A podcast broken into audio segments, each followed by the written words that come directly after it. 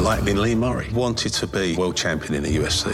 He just happens to be involved in the largest cash robbery in the world. He's definitely not sane. Showtime Sports presents the unbelievable true story about the MMA fighter who pulled off one of the largest heists in history. Huge amounts of money, armed gang, disguises, kidnapping. This is the sort of thing you see in Hollywood films. We've never seen that for real. Catching Lightning, streaming Friday, April 7th, only on Showtime, streaming with Paramount Plus. Hello, Bronco fans and NFL fans alike. My name is Jared, coming to you from Denver Broncos Orange Weekly on our first ever podcast. Thank you guys so much for listening in, and I hope you guys enjoy. Each week, we will be bringing you a podcast to break down the ins and outs of whoever we're playing that week. So, this being our first podcast and the first game of the regular season of 2017, we will be breaking down the Los Angeles Chargers. We're going to be breaking down the movements of the Los Angeles Chargers going from San Diego to LA. We'll be breaking down some matchups to look out for and anything that you guys would possibly want to add or want to hear from us, please let us know and we will be absolutely happy to discuss them.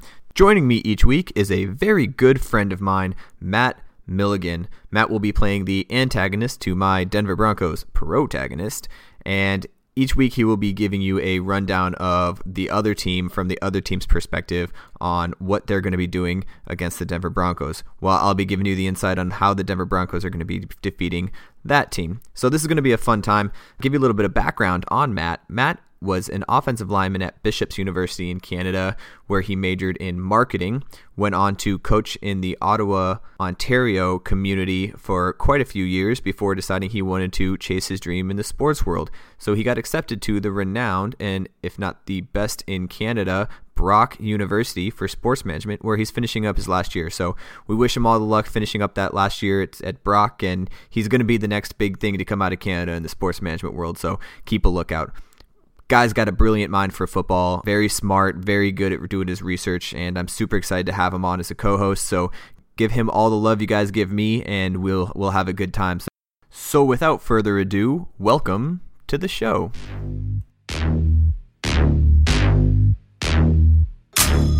Orange man,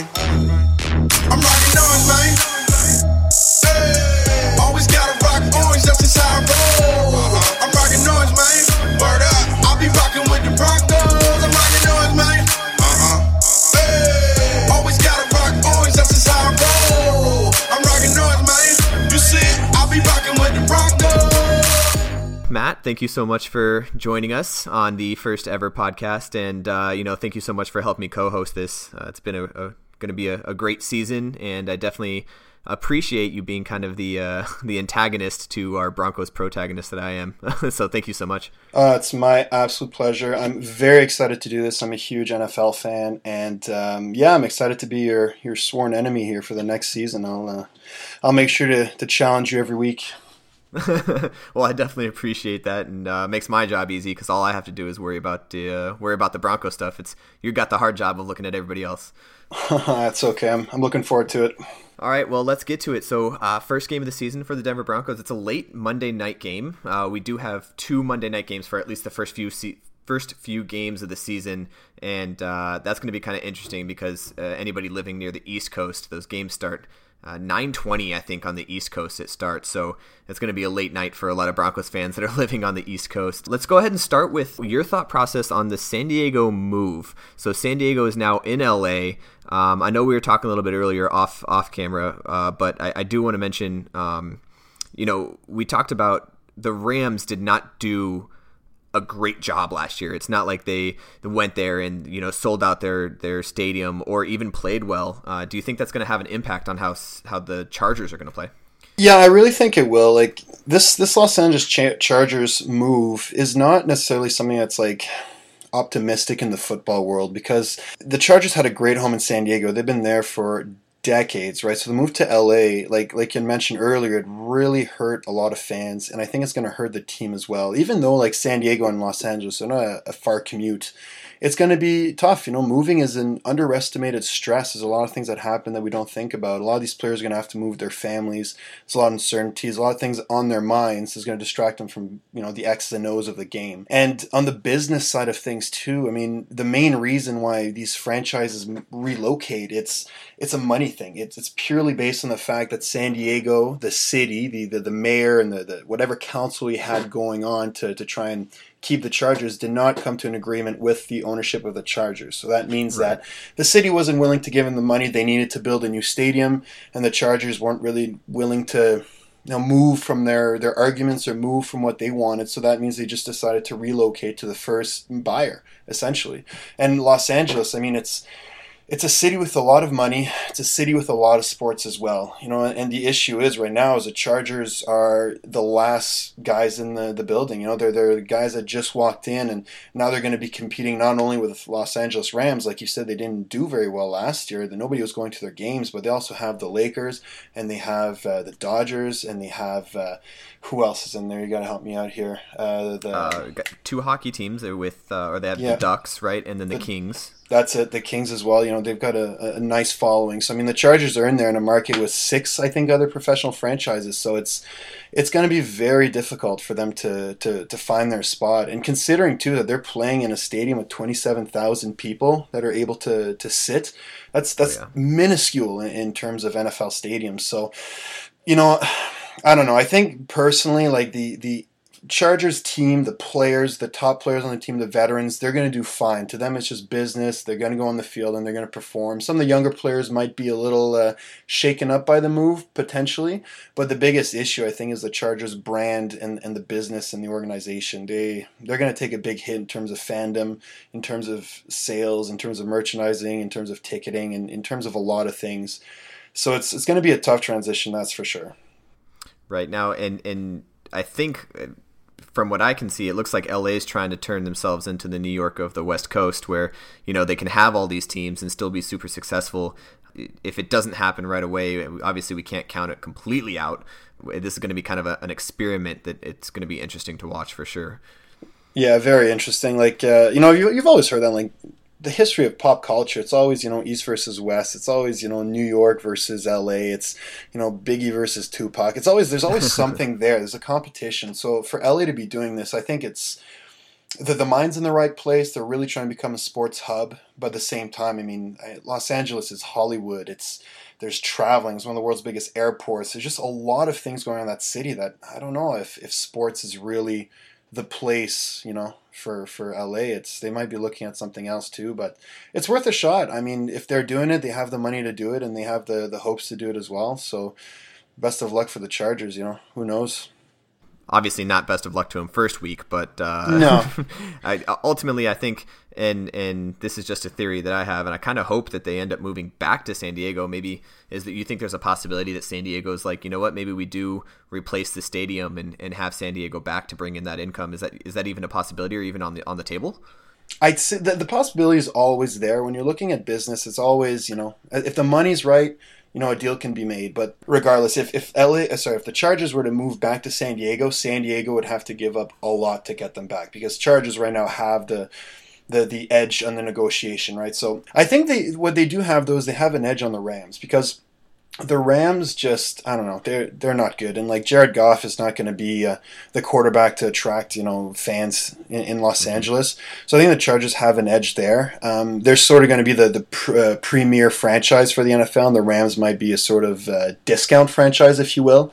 Uh, you know it's it's like it's more uh, expensive to go see the Lakers than it goes to go see the uh, what's the other NBA team? The Clippers. The Clippers yeah you know what I mean? It's there's always one team more expensive than the other. So I think the Chargers are going to be the the better team team to go watch, and the Rams are going to be the ones that you know you can't afford to go see the Chargers, so you go see the Rams. I think that's the sort of market they're trying to set up. So you know, I think they have a an edge in Los Angeles in that sense, but at the same time.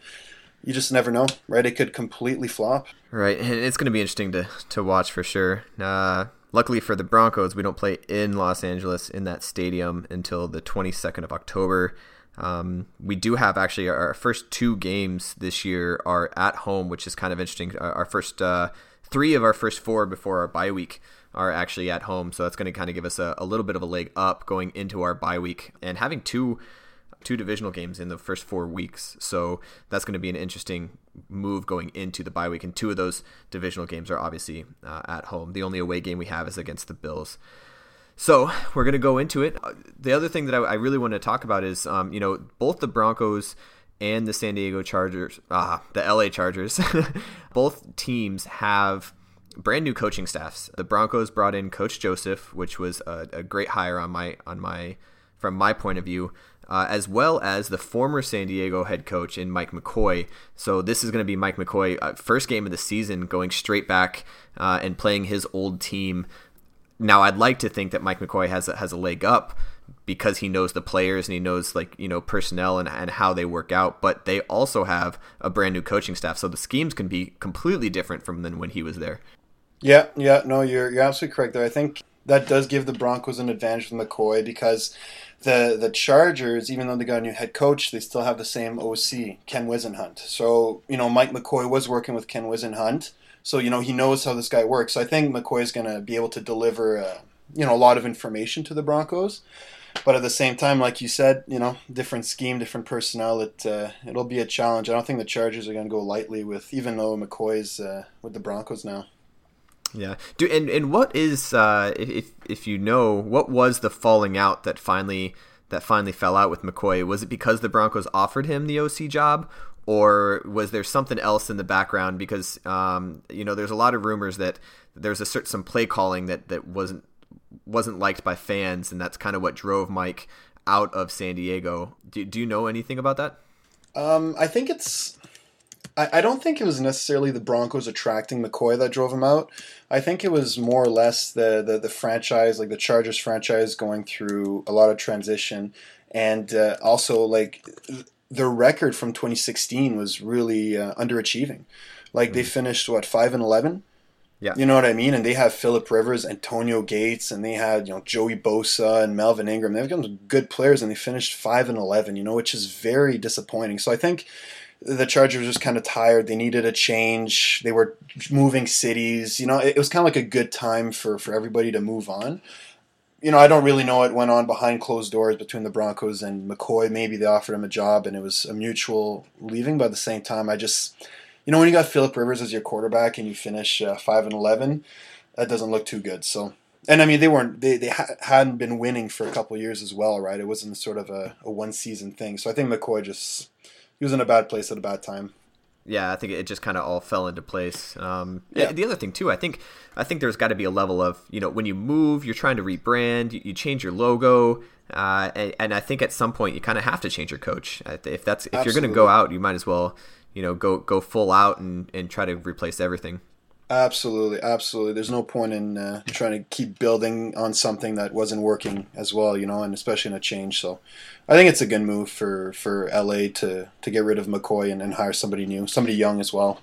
Yeah. So now on this on the other side, let's talk about the flip side of you know Mike McCoy knows how Kent Whisenhunt works. Now, how much of Kent Whisenhunt's is uh, offense is Mike McCoy's offense. Like, I mean, they have very similar play styles, and is is that going to be an advantage towards San Diego that maybe Whisenhunt knows also what Mike McCoy's play style is too? Yeah, absolutely. I mean, working with somebody for I think three years, it's you know you, you build a certain relationship and you get to know the person quite well and their mentality and their style and all that. So, I think Ken Whisenhunt does give an advantage. Now, I think the biggest advantage that Whisenhunt has not necessarily on how he knows McCoy or whatever, but it's it's based on the fact that he's been working with this offense for three years. Now, Anthony Lynn, like let's just back up for a second, talk about Anthony Lynn. He, you know, he was an interim head coach for Buffalo for a couple games. He was the OC for Buffalo for the later half of the season after they got rid of uh, Greg Roman. Um, so you know he he has a bit of experience, and he was also the running back coach for LeSean McCoy. And LeSean McCoy has been putting up some crazy seasons, you know, in Buffalo. And now he's coming to San Diego, and he's got this guy Melvin Gordon, who's coming into his third year, and he absolutely, you know, he surpassed the sophomore slump last year. This guy was, you know, probably a top ten running back in the league. So now you got Anthony Lynn in the building, who comes in with a different sort of coaching style. But what he's really smart about, though, is he kept Ken, Ken Whisenhunt, which means he avoided a sort of change in the offense. You know, he made sure that uh, Ken Whisenhunt and Philip Rivers have a good relationship, and he kept them in this building to kind of keep a certain continuity. So Anthony Lynn, being the young guy, the young coach with limited experience, he was smart in keeping Ken Whisenhunt as the OC. Ken Whisenhunt has head coaching experience. He has won games. He's also lost games. So, you know, he knows how the NFL works. So keeping him in there, I think, is – the biggest advantage. Just that continuity in the coaching that's going to really give Whisenhunt the advantage here. Um, you know, him and Rivers, they must be on the same page after three years of coaching. And Rivers has been, you know, doing wonders with the limited talent he's had around him. So I think that's really the biggest advantage, you know, as opposed to really knowing what McCoy might do or, or whatever it is. Right. Yeah. That's an interesting point you make. Having having the young uh, young coach coming in and, and surrounding himself, it seems very similar to kind of how the Broncos situation is right now with young head coach and Vance Joseph. Uh, young is an experience, but coming in and, and, surrounding himself with guys like Mike McCoy and Bill Musgraves, uh, who we took from Oakland, uh, Oakland's old offensive coordinator, is now our quarterback coach. Surrounding himself with the guys that that have coached in this league, have been head coaches in this league, and been able to you know make those decisions and help him out as he's as he's going through. So having both young coaches uh, as the first game is going to be kind of exciting to watch.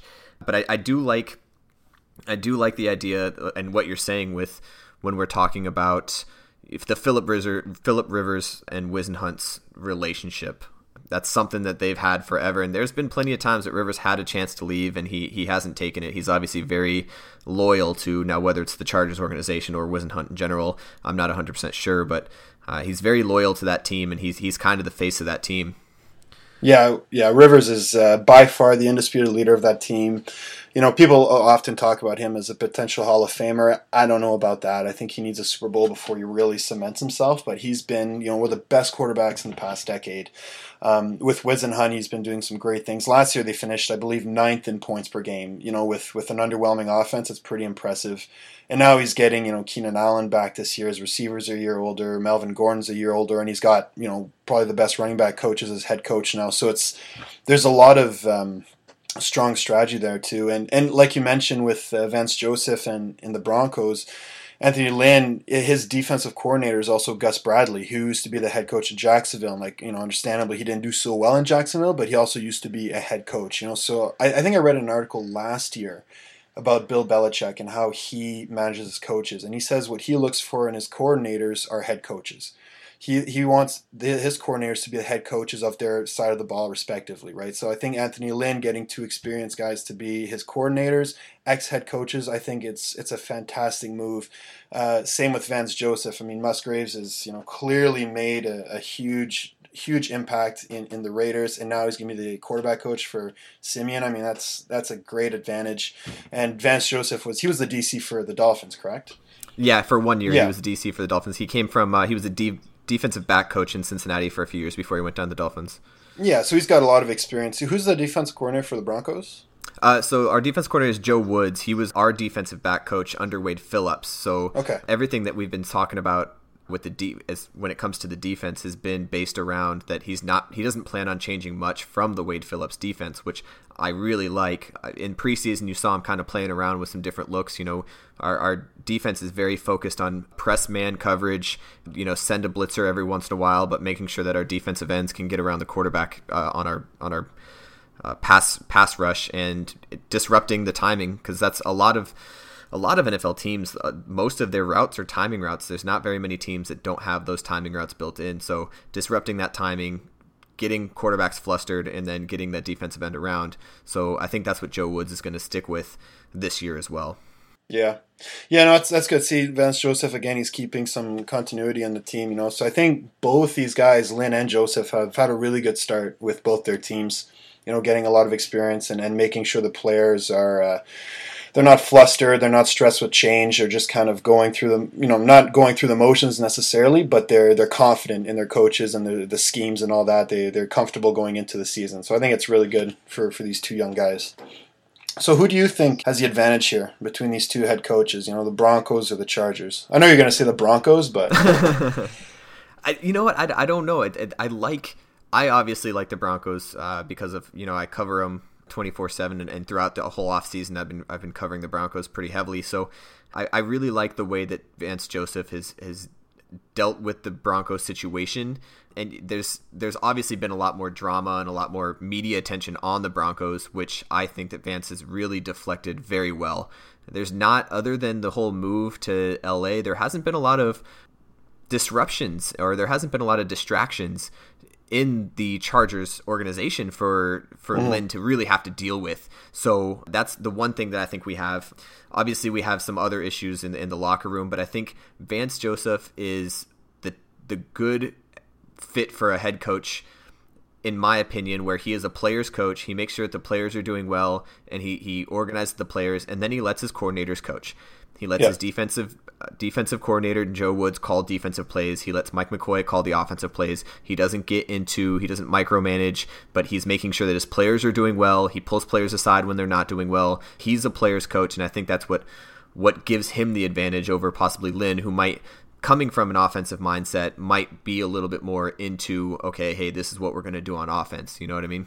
Yeah, absolutely. I mean, uh, one thing too I forgot to mention about Gus Bradley is, you know, I think I believe their defense is transitioning from a 34 to a 43. So when when that happens, the first couple games, it's uh, it can be difficult, you know, especially with people moving, you know, transitioning from positions. I think Joey Bosa and Melvin Ingram are now going to be three point guys, you know, hand in the dirt, rushing defensive ends, which um, you know I think that's that's where they should be personally. I think Joey Bosa has bigger advantage there than he does as an outside linebacker. But you know, it's still the first game. Might, a couple games might be tough for for San Diego's defense, but at the same time, they've got a lot of talent. So I don't know. I think both coaching staffs look pretty. Uh, pretty on top of what they're doing right now, considering how new they are, both of them to uh, to these teams. I completely agree 100%, and it's going to be very interesting for me to see how this how this plays out for us coming up this week. So moving on to the next next point here is this the Los Angeles Chargers lost both their first and their second round pick, Mike Williams, the receiver, and uh, an alignment, if I'm not mistaken. Yep. To injury early, early this season. Like I think it happened in OTAs, and it, like before the preseason even started, they lost these two guys. So, how much of an impact would those rookies have had? And is it a huge loss? I mean, so we're pretty much sitting with the same LA team that we had last year in San Diego that went in. What was it? What was their final record? Sorry, it's five and eleven, I believe. Five and eleven. So if if you think if you think about that, like we're sitting with the same team, and they haven't changed much. They haven't had had made too many moves. They lost both of their starting their first two round picks. Is that going to be? Is this going to just going to be more of the same for the LA Chargers? I, it's a big deal that they lost those two guys. I believe Mike Williams, he was uh, an absolute stud in college. I mean, this guy is is built like he's built tough. Like if you you know he's huge, and he's got great hands, really fast. Unfortunately, it's a back injury, and you know it, that's going to be tough, especially on his career and especially on this year. But Philip Rivers, right? I think I think he's gonna he's gonna bounce back from it. I mean, if you watched him in that championship yeah. game last year, I mean he was he was tremendous. I mean, he could make some catches that I, I don't was definitely not expecting. Exactly, exactly. I think you know once he recovers, he's going to be a huge weapon for the Chargers. But the thing is, though, the Chargers they didn't have Keenan Allen last year. He he had a torn ACL in the first game. Um, and he's coming back. And apparently, uh, the the news is that him and Rivers are on the same page. They're chemistry is on top of it. Yeah, like they're just they're you know they're they're playing like they did when Keenan first came into the league. So even though they didn't they don't have Mike Williams now, there's Keenan Allen, and and they also have Tyrell Williams, Dontrelle Inman, and they have uh, mm-hmm. you know Antonio Gates. I forgot about him and Hunter Henry. So you know even though they don't have Mike Williams, their offense, I believe, is getting better because the guys are one year older, they're one more one year more experienced, and I think they're tired of losing too. So I think that you know Chargers are going to come out competitively, but the big but there is their other pick they had, Forrest Lamp. This guy might have been the best guard in the draft last year, and he tore his ACL. I believe, like said in in OTAs, if not early training camp. That's a big loss because the Chargers offensive line, like they got Russell Okung this year, but as you know, who had uh, Russell Okung last year, I believe, that's not a wow factor. You know what I mean? It's not right. He was he was with us on one of probably the worst offensive lines uh, in the league last yeah, year. Yeah, exactly. Now I think the Chargers might uh, compete for one of the worst lines like this. It's not. It's really not that impressive. So you know, it's kind of like a, a give and take. I think part of the offense got better, but I think part of the offense also got a bit worse for the Chargers. That doesn't mean that they're not going to be competitive, though. It's just sort of a, a, shift in where the talent is. Right. So, so that's a good leeway into our, our next subject here. I want to talk about uh, matchups that we're excited to see.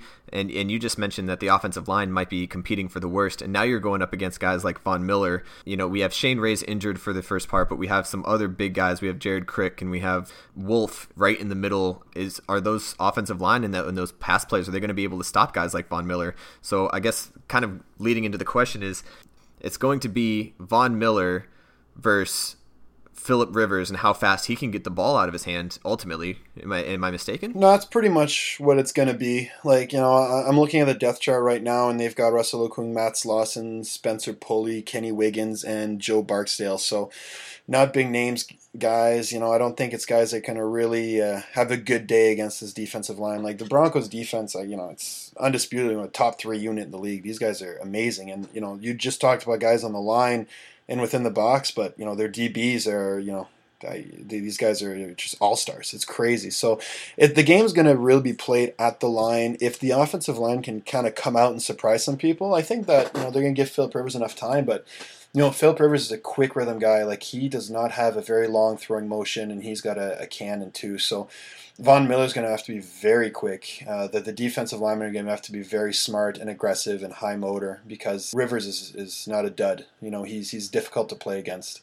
Um, and with other matchups too, it's across the board. Um, I think you know the Broncos might have an advantage in terms of covering the the, the receivers because they just have such a strong secondary. But I think the, the Chargers have a, a good advantage here with their running backs and their tight ends because the Broncos linebackers aren't necessarily the best cover guys. I remember last year watching the Falcons play the Broncos, and that's how they beat them. They, they just matched up their running backs with the inside linebackers and just passed them all day, and they you know they, they, they won handedly. So I think if the, the Chargers can do that too, they can use Gordon in the open field. They can try to match up Antonio Gates and Hunter Henry with their linebackers. I think that's where the Chargers are really going to have an advantage. But again, like you mentioned, it's about the time that you know the offensive line gives to Rivers. So eh, you know, it's it's going to depend on who's who's got the momentum, you know, on, on, on the drives and, and during the day as, as a whole. So, right, and and I know that we're talking about uh, the the Whisenhunt offense, and if it is the same offense from last year, and I'm sure there's going to be a few differences. He's not going to make it that easy for Mike McCoy and, and, the Broncos, but it's a very much a spread offense, kind of a you know the spread gun with one back, kind of single back off option offense where obviously that with with Gordon in the backfield, he can break off at mm-hmm. any point. You just give him the ball, give it up to the middle, out to the side. I, I think they're going to probably throw in at least a few screenplays to him. But I, I think with our man coverage defense, I don't see, and I think you're right. The only thing that I can see them trying to take advantage of is that safety spot. But if we're in the nickel package, we also have very good. I mean, even our third string, we have so we have Aqib Talib and Chris Harris on the corners, and then Bradley Roby, who you know we picked up a few years ago, has been playing lights out and would be a starter, a number one in any other team in the league. Yeah, most likely, in my opinion.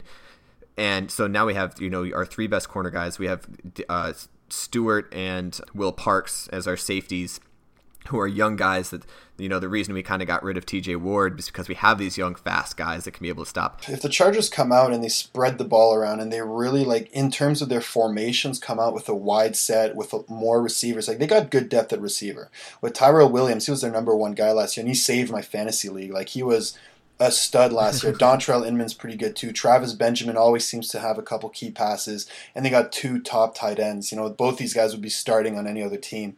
Um, so if, if the Chargers are able to really use spread formations and force the Broncos to come out with more DBs. I'm sure they'll be able to find a weakness within that strong secondary that they can exploit, probably around the middle of the field with their slot tight end guys. Because, like you said, Aqib Talib and Chris Harris, these guys are Pro Bowlers, and Bradley Roby, you know, he's he's an absolute sleeper on the defense. Nobody talks about him, but they should be. Like I've been watching him for a couple years, and he's uh, he's really good. So, if they can play their matchups well, which I think they can, Rivers is a very smart quarterback. You know, they they may have an advantage, but again, it's this game is going to be uh, a game about opportunity. It's not going to be a rollover game for, for either team. So whoever's smarter on the field, whoever can make the most plays, they have a great chance of winning. Obviously it's going to be difficult to score against that Denver defense. And you know, our talking about the run game, our defensive line also got a little bit bigger, and I mean physically bigger. We got uh, Domata Peko in the middle now, right, right dead center in the middle, and he's a big body, just takes up so much space, and he can move. He for a big man, he can move. So uh, between him and Derek Wolfe and Jared Crick on the other side, I think they're going to have a hard time. But once they find that hole, it's going to be up to our secondary and our linebackers to to stop Melvin Gordon, and I think that's going to be our, our primary our primary goal. So now that we talked about a little bit about Denver's defense and the Chargers offense, let's flip the ball a little bit. Let's flip the field and talk about the Broncos offense and the Chargers defense. Yeah. So the Broncos offense is obviously what is giving us so low of grades when people are doing their power rankings. You know, I think the lowest I've seen us is 16. I think the highest I've seen us is 8, which all this and what it's coming down to is our offense. And there's a lot of question marks on our offense, and especially with our quarterback play. But let's not forget that last year, Trevor Siemian went 4 0 the first four games before he got injured. And then when he came back, he played through an injury, and that's where it kind of all went downhill for us. So, different playbook, different coaches. I'm excited to kind of see where this plays out. And Mike McCoy, you know, obviously when he was in San Diego, he liked that spread offense. So are we going to start spreading the ball out more? Because we did keep quite a few receivers, more receivers than I was actually expecting. So but we also have four amazing running backs, and let's not count out that we just picked up Jamaal Charles in this offseason. So in the in the few preseason snaps that we saw him get, he looks like old Kansas City Jamaal Charles, just running over people. And our offensive line is is rebuilt, and he wasn't even getting touched.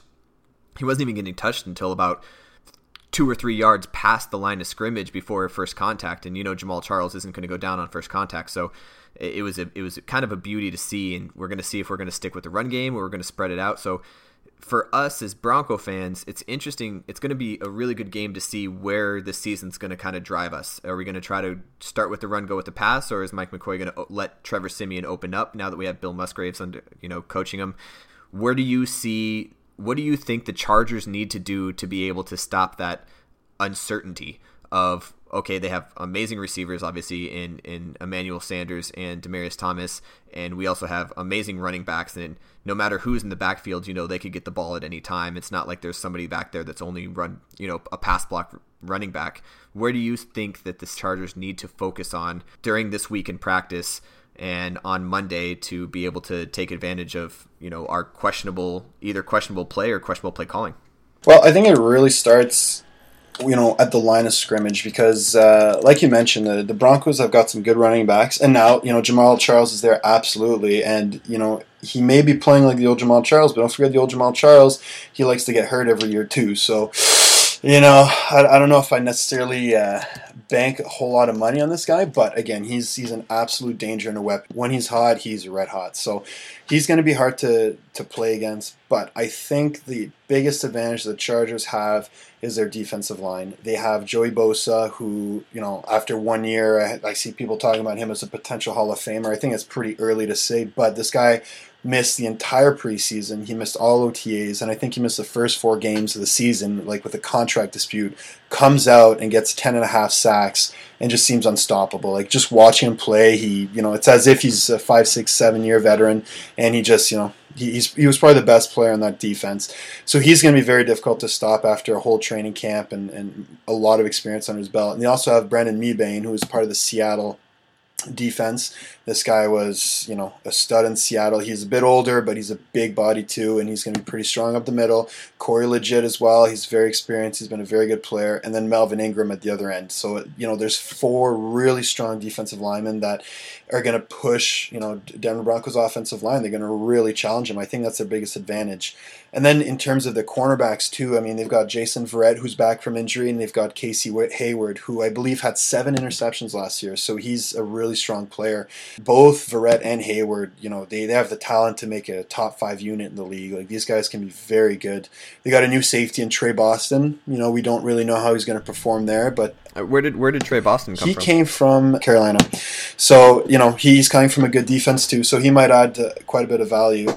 Um, so I think you know if the Chargers really pressure Siemian, they really really get in their fa- in his face and they, they force him to make quick throws. I think they've got a good chance to slow him down. Siemian, you know, he's got a great coach, but he's not a, a very you know he's not a very lightning sort of quarterback. The guy is, he, he doesn't flash very much. He's consistent. kind of like Alex Smith. You know, he's going to make the nice safe throws and uh, and try to win the game by being smart as opposed to being uh, athletically dominant or whatever it is. So, I think if the, the the defense can really get in his face pressure him and, and, make sure that he, he makes some stupid throws from time to time and those cornerbacks come in and, and capitalize, I think it'd be very strong. Um, I think that the key of this game is going to be played between, like you mentioned, the Broncos defense and the Chargers offense. So, you know, the, those two guys are probably going to cancel each other out, those two sides of the ball. So now it's going to be who's stronger, the Chargers defense or the Broncos offense.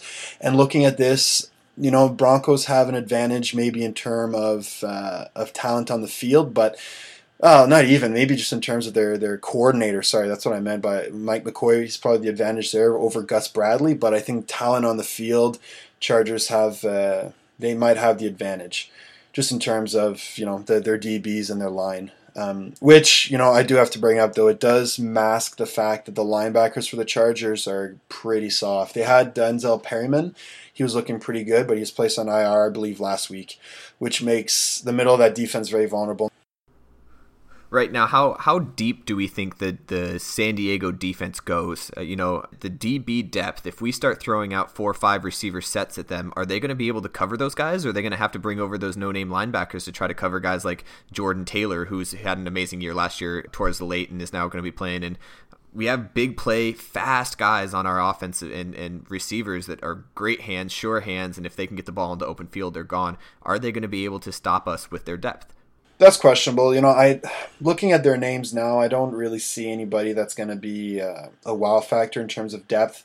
They are a very um, I don't re- don't really know the, the correct term for it, but they're front facing team. So like the starting lineup strong, but behind it, it's it's quite questionable. Uh, like I said, linebacker, their starters are pretty you know they're pretty iffy, so their their backups are even worse. Right, and you can argue really that that's what their downfall was last year. They started going down to injuries and now all of a sudden you're going, you know, you're starting to lose games because you, you lost two or three key guys and you don't have the depth to back it Absolutely. up. So I think you know the Chargers are a team that they have the potential to maybe go ten and six, win the division, and be a, a, playoff team. But at the same time, if same thing happens last year, if they lose one or two receivers, if Melvin Gordon gets hurt, you know, if if you know, knock on wood, Philip Rivers gets hurt, they're going to struggle, especially on defense as well. If they lose either Bosa or Ingram, that's going to be a huge hit to the defense. Um, and you know, Verrett, he's been hurt last year, so you know it's always kind of iffy when they come back. So I don't know. It's tough to say. Like the the depth on the defense is going to be uh, pretty soft for San Diego, I think.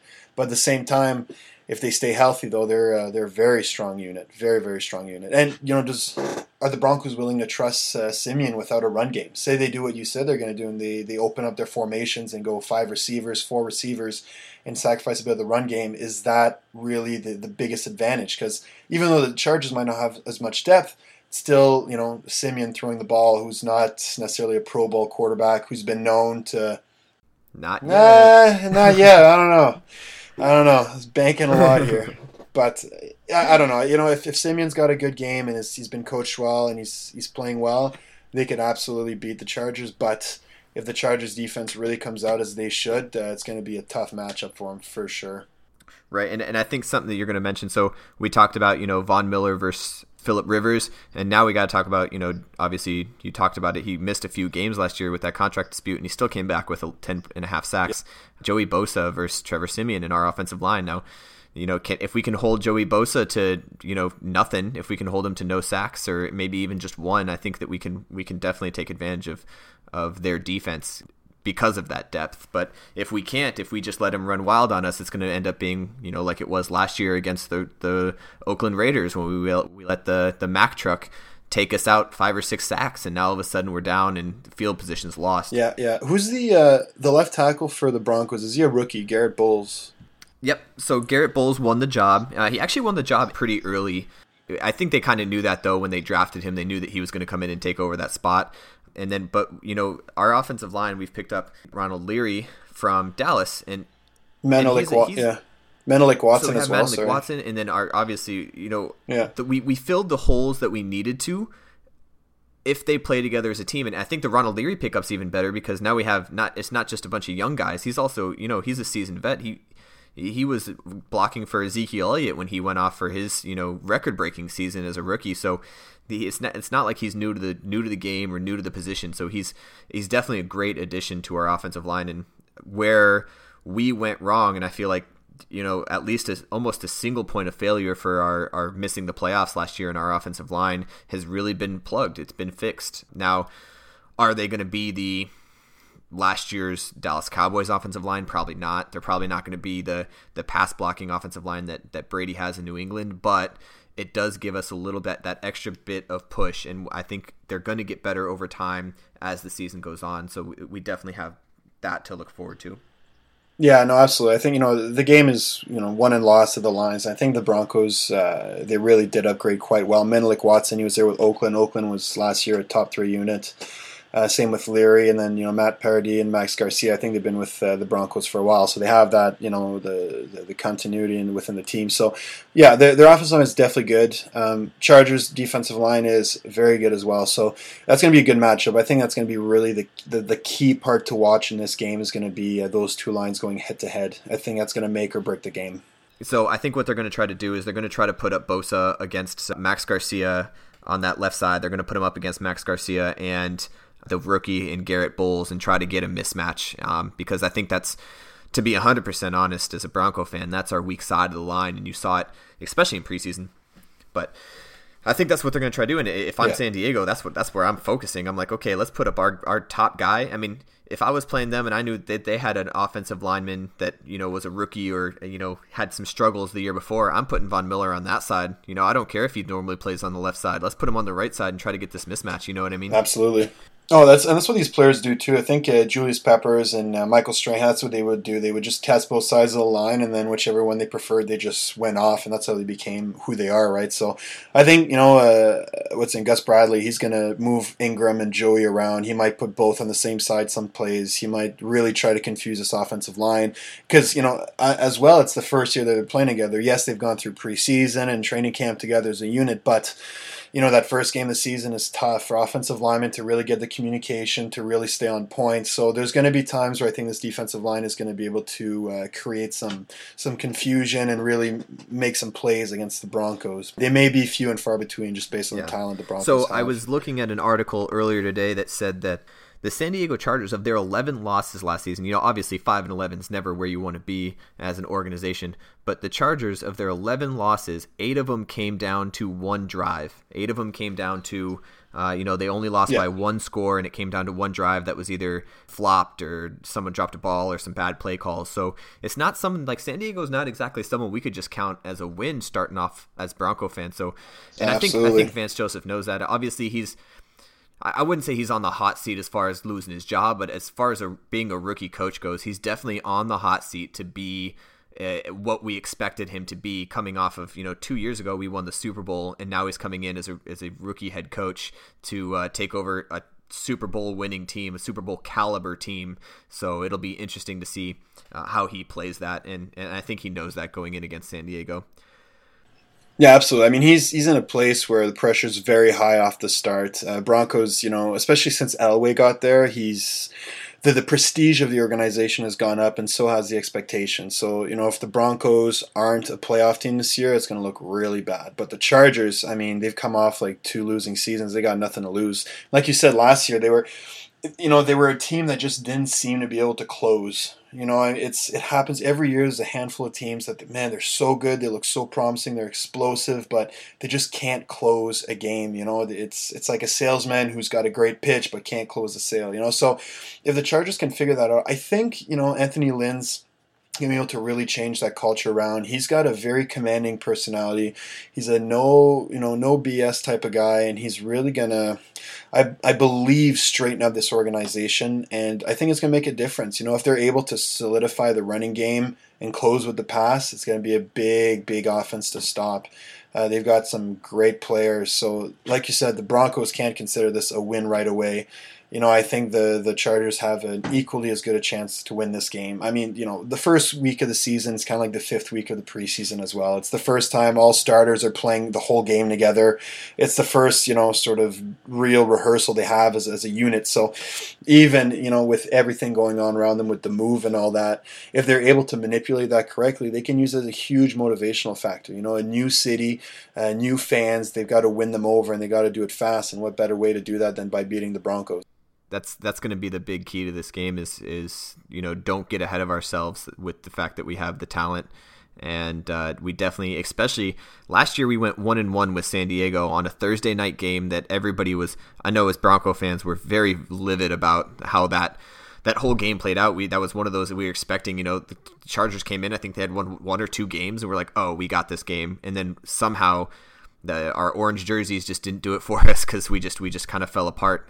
So that's definitely something as, as, Bronco fans we have that that living in our memory, and we definitely don't want that to happen again, especially first game of the season. I honestly can pinpoint the reason we didn't make the playoffs last year in the first place was because we did so terrible in the division, and and we need to win these divisional games. Yeah, absolutely, it's, it's key. I mean, I'm looking at the schedule last year, and I'm I mean, like the the Broncos lost to the Chargers the week after they lost to the Falcons. So I mean, like they were, you know, if you lose to the Falcons, like that's that's a tough one. That's that's hard to come back from, you know. Yeah, and that was another one too because our we, we kind of okay. Yeah, yeah, I see where you're going here, and, that, and that was a hard one for us. We had um, we we thought our defense was indestructible and we thought we were unstoppable and then uh, you know we went down to, to play Atlanta and, and Julio Jones and Matt Ryan had a a field day with us. Like it was it was just not fair. Oh, yeah. And um, so that was that was an interesting time. And then we came off of that thinking, okay, at least we have San Diego the next week. Our defense can get back to normal, and it, it just didn't didn't fall. So we definitely know all too well that we can't yeah. count them out right away. And yeah, these these divisional rivals, like it's both teams can be as good as each other on any given Sunday. You know what I mean? It's like the Rams always gave the Seahawks troubles every time they play the game. Even to, even though Rams were such a poor organization, poor team, the Seahawks were so good, it was always a challenge. So same with the Chargers and the Broncos.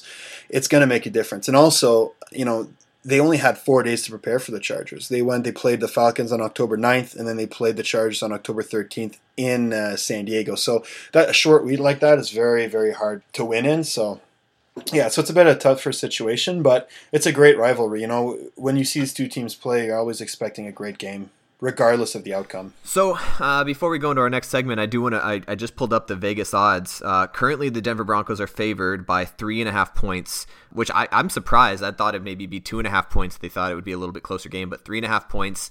The Broncos are favored, but obviously it's going to be a good game, and it's going to be a late game. So let's let's see how uh, how they play you know, in primetime too. That's the first primetime, or not the first primetime game of the se- season, but uh, the late latest primetime game that we're ever gonna have, and it's in Denver on Monday night. So, so uh, as we get close to the end of our our podcast here, let's go down the line and give me your keys on how the Chargers. What keys do the Chargers need to do? Who needs to play well to beat the Broncos? Uh, I think it, like you know, we mentioned multiple times here. It's all about the offensive line. If they can come into this game and and uh, surpass their expectations that people have on them and play very very well and open up some holes for uh, for Gordon and just give Rivers that extra second to release the ball, I think that it's going to make a big difference.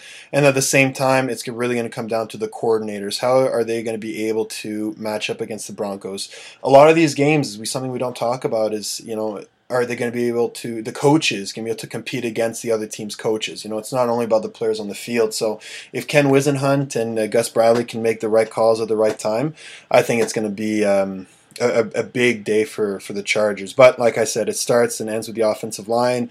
And also you know Philip Rivers, how is he going to connect with these receivers? Are they going to stay healthy? Or is Keenan Allen, he's, he's coming back from an ACL injury. You know, only Adrian Peterson's able to do that and, and not flinch. Everybody else, it's it takes a couple games to get going. So you know, I'm sure Aqib Talib is going to be very physical with Keenan Allen, so it might scare him off.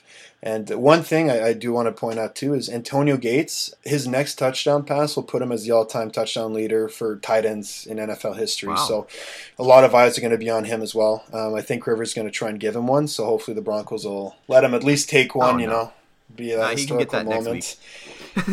Next week, okay, yeah.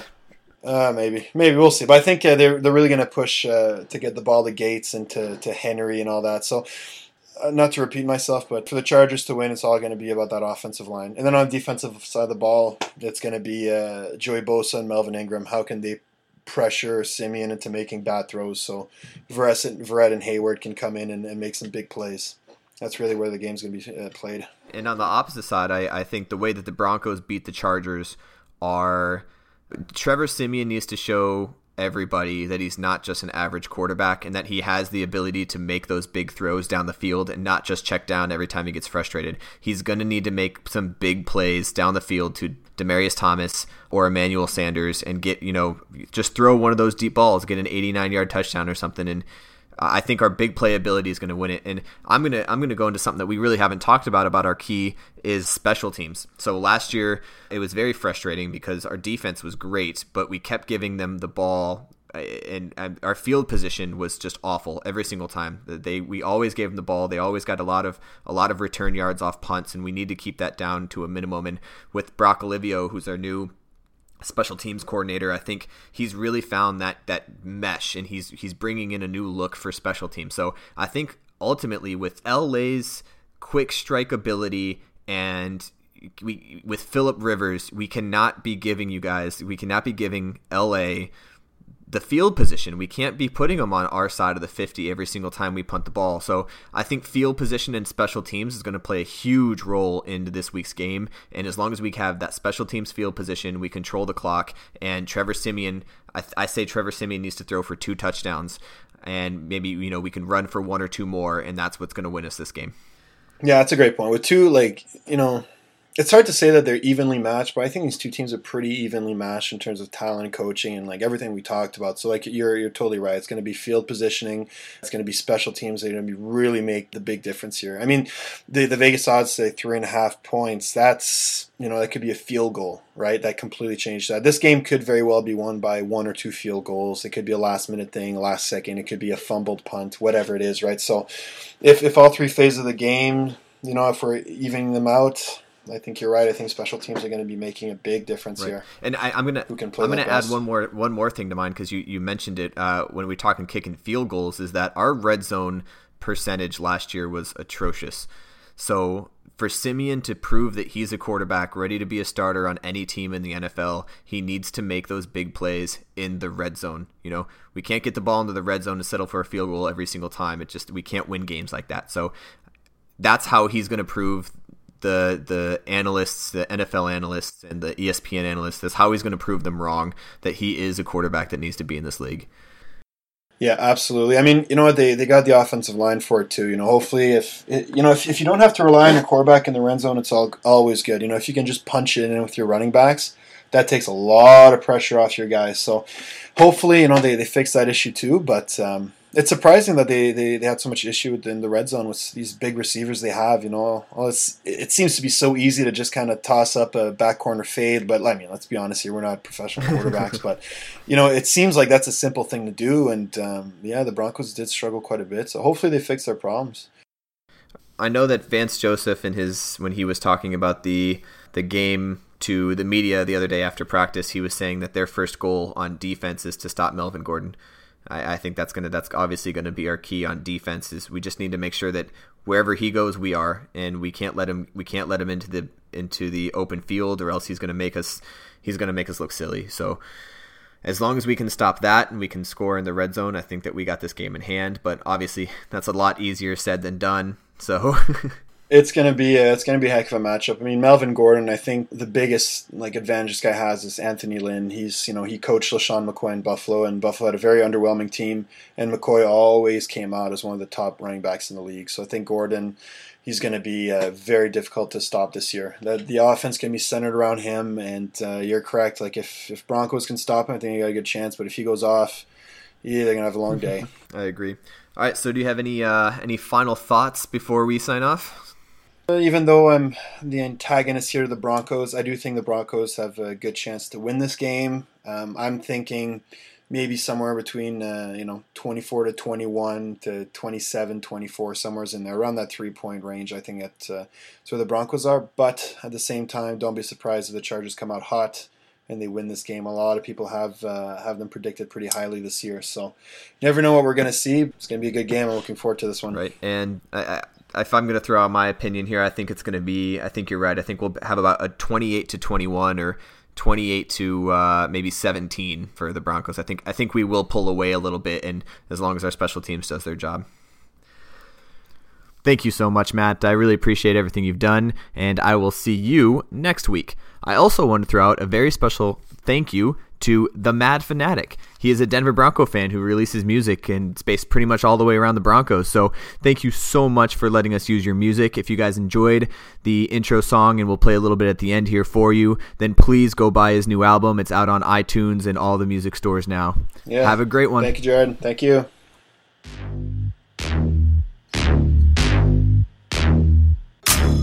Orange man.